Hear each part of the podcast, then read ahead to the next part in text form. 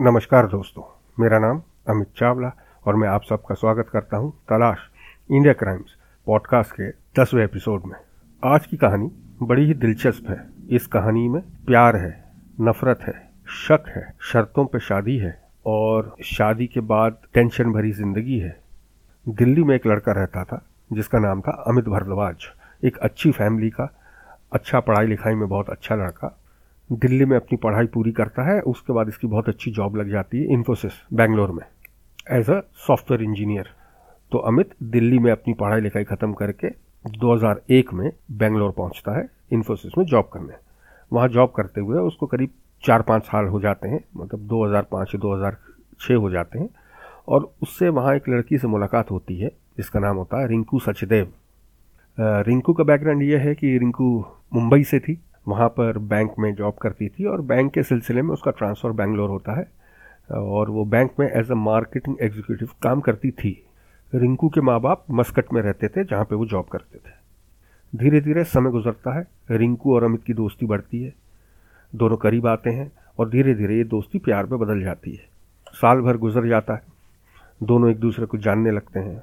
उसके बाद अमित फैसला करता है कि वो रिंकू से शादी करना चाहता है और अमित रिंकू को प्रपोज करता है। रिंकू इस शादी से इनकार नहीं करती, पर एक शर्त ज़रूर रखती है। और उसकी शर्त थी कि अगर शादी के बाद तुम किसी और लड़की के साथ इन्वॉल्व होते हो, या तुम्हारा अफेयर किसी और से होता है, या तुम मेरे से बेवफाई करते हो तो मैं तुम्हारा कत्ल कर दूँगी। और कत्ल कर लेने के बाद मैं सुसाइड कर लूँगी। और यदि ये शर्त तुम्हें मंजूर है तो तुम मुझसे शादी कर सकते हो। अमित रिंकू से बेहद प्यार करता था तो वो उसकी शर्तों को मान लेता है। और अमित की शर्तों के मान जाने के बाद दोनों के घर वाले परिवार आपस में मिलते हैं। और क्योंकि दोनों एक दूसरे को बहुत समय से जानते थे, दोनों अच्छी खासी जॉब में थे तो दोनों घर वालों की तरफ़ से कोई ऑब्जेक्शन नहीं होता है और दोनों की शादी हो जाती है। शुरू में चार छः महीने इनकी शादी बहुत बढ़िया चलती है, दोनों खुशी खुशी साथ में रह रहे होते हैं, सब नॉर्मल रहता है। लेकिन करीब छः महीने बाद दोनों के रिलेशन में खटास आनी शुरू हो जाती है। और इसकी वजह यह थी कि अमित को लगता है कि रिंकू की ज़िंदगी में कोई और है। और इस शक की वजह थी कि जब भी अमित और रिंकू पास में होते थे तो रिंकू ज़्यादा करके अपने फ़ोन में बिज़ी होती थी मैसेजेस में। उसको लंबे लंबे कॉल्स आते थे। और कहने का ये मतलब ये है कि रिंकू अमित से दूरी बना कर रखती थी। इसी बीच रिंकू छुट्टियों में मस्कट जाती है अपने पेरेंट्स के पास। और वहाँ से जब वापस आती है तो एक बड़ा बदलाव ये होता है कि रिंकू अब अमित के साथ सेम कमरे में सोती भी नहीं है। वो अलग कमरे में सोने लगती है। तो ये सारी चीज़ें किसी न किसी तरीके से अमित के दिमाग में शक पैदा करता जा रहा था कि रिंकू का इन्वॉल्वमेंट किसी और शख्स के साथ है। पर अमित इस रिश्ते को निभाता गया। उसने कई बार रिंकू से इस बारे में पूछा भी, पर रिंकू ने हंसकर इस चीज़ को टाल दिया। ये सब इस तरह चलता रहा। फिर एक दिन संडे 2008 मार्च का महीना था। मार्च 2008 संडे का दिन था। उस दिन रिंकू अपनी सहेली, जिसका नाम उर्मिला होता है, उसके साथ फ़िल्म जाने का प्रोग्राम बनाती तो संडे को उर्मिला सुबह रिंकू को फ़ोन करती है, ताकि प्लान फिक्स हो सके कि कितने बजे निकलना है और कैसे जाएँगे। वो कई बार फ़ोन करती है, पर रिंकू फ़ोन नहीं उठाती। वो लगातार फ़ोन करती है बार बार फ़ोन करती है। उसके बाद भी फ़ोन का कोई जवाब नहीं आता, रिंकू फ़ोन ही नहीं उठा रही। उसके बाद वो अमित को फ़ोन करती है कई बार। अमित भी फ़ोन नहीं उठाता तो वो थोड़ा घबरा जाती है। फिर उर्मिला रिंकू के घर पहुँचती है, रिंकी और अमित रिंकू और अमित के घर पहुँचती है।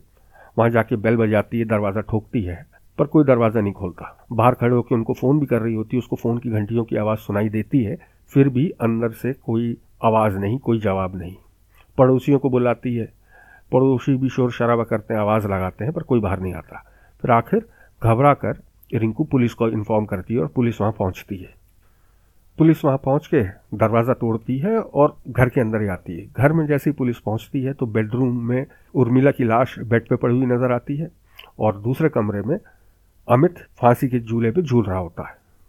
दोनों की मौत हो चुकी थी। पोस्टमार्टम की रिपोर्ट से यह पता चलता है कि उन दोनों की मौत रात को ही शनिवार की रात को। पुलिस अपनी इन्वेस्टिगेशन करती है मौत की वजह जानने को। तो उस घर में पुलिस को एक सुसाइड नोट मिलता है। और ये सुसाइड नोट लिखा था अमित ने। तो अब मैं आपको इस सुसाइड नोट पे क्या लिखा था, वो आपको सुनाता हूँ। शादी के पहले दिन से ही हम दोनों के बीच में झगड़ा शुरू हुआ। इसके बाद, इसके बावजूद भी हम दोनों साथ रहते थे। झगड़े के बाद मैंने उससे कई बार माफ़ी भी मांगी और ये सारी लड़ाई झगड़ों के बाद भी मैं उसको तलाक देना नहीं चाहता था। क्योंकि अगर मैं तलाक की अर्जी देता तो वो मेरे घर वाले और मुझको दहेज के केस में फंसा देती। जबकि मैं उसे किसी भी तरह का चांस देना नहीं चाहता था। हम दोनों के बीच में किसी भी तरह का कोई फ़िज़िकल रिलेशनशिप नहीं रहा बहुत दिनों तक। उसके बाद वो छुट्टियों में मस्कट गई और वहाँ से वापस आने के बाद दूसरे कमरे में रहने लगी और दरवाज़ा बंद कर कर या मैसेजेस करती रहती या फ़ोन पर लगी रहती। मुझे शक हो गया था कि उसका किसी और के साथ अफेयर है। इसलिए मैंने संडे 20 मार्च की रात उसके घर, उसके कमरे में कंप्यूटर का कैमरा ऑन छोड़ दिया था ताकि मैं उसकी बातें सुन सकूँ। और उसकी रिकॉर्डिंग में मैंने सुना कि वो अपने किसी साथी से बातचीत कर रही थी और इस बातचीत में अपने प्यार का इजहार भी कर रही थी। और मैं समझ गया कि उसका अपने साथी के साथ अफेयर है। एक बार मेरी बीवी ने मुझसे कहा था कि शादी के बाद अगर किसी और के साथ अफेयर करते हुए पकड़े गए तो मैं तुम्हें जान से मार दूँगी और खुद को फांसी लगा लूँगी तो ये आइडिया उसका था। मैंने सिर्फ़ इस आइडिया पे अमल किया। अमित। तो ये था सुसाइड नोट अमित और रिंकू साथ में रहते हैं, दोनों में झगड़ा बढ़ता है। रिंकू फिर अमित से दूरियाँ बनाने लगती है। फ़ोन पे बातें, लंबी लंबी बातें किसी से मैसेजेस अकेले रहना, दूसरे कमरे में रहना और उसके अमित से दूरी बढ़ाना। तो ये चीज़ें अमित के दिमाग में शक कर गई थी। तो अमित डिसाइड करता है कि रिंकू के कमरे में कैमरा लगाए। तो उस रात, उस मार्च की रात को सैटरडे का जो दिन था, उस दिन रिंकू ऑफ़िस में होती है। अमित चुपचाप उसके कमरे में कैमरा लगाता है, ताकि रिंकू को पता न चले। और वो वही, उसी वक्त डिसाइड कर लेता है कि रिंकू की ज़िंदगी और मौत का फैसला उस रिकॉर्डिंग पर रहेगा। अगर उस रिकॉर्डिंग को सुनने के बाद अमित को ये पता चलता है कि उसका किसी और से अफेयर है तो उसको मार देगा। और नहीं तो जैसे ज़िंदगी चल रही है, वैसी चलती रहेगी। तो अमित उसके कमरे में वो कैमरा लगा के ऑन छोड़ देता है। रिंकू अपने ऑफ़िस से आती है, खाना वगैरह खाती है, उस कमरे में पहुँचती है और फ़ोन से अपने उस दोस्त से बातचीत करनी शुरू कर देती है। वो जिस तरह से बातचीत करती है, उसकी बातों से ये समझ में आ जाता है कि वो कोई दोस्त नहीं, वो उसका आशिक है जिससे रिंकू का अफेयर चल रहा हो। फिर अमित किसी बहाने से रिंकू के कमरे में आता है, वो कैमरा वगैरह उठाता है और उसे अपने कमरे में ले जाकर वो पूरी की पूरी रिकॉर्डिंग सुनता है। और सारी रिकॉर्डिंग सुनने के बाद अमित को ये यकीन हो जाता है कि रिंकू की ज़िंदगी में कोई और है और वो फैसला कर लेता है कि उसको रिंकू को आज ही मारना है। उसके बाद वो रिंकू के कमरे में जाता है और रिंकू को पूरी बात याद दिलवाता है कि शादी के वक्त तुमने एक शर्त रखी थी। तो रिंकू अमित को जवाब देती हाँ मुझे वो शर्त याद है। तो उस पर अमित कहता है कि इसमें सिर्फ़ कैरेक्टर्स बदल गए हैं। इस जगह पे तुमने अफेयर किया था, मैंने नहीं। तो अब मैं तुम्हें मारूँगा और मारने के बाद मैं खुद मर जाऊँगा।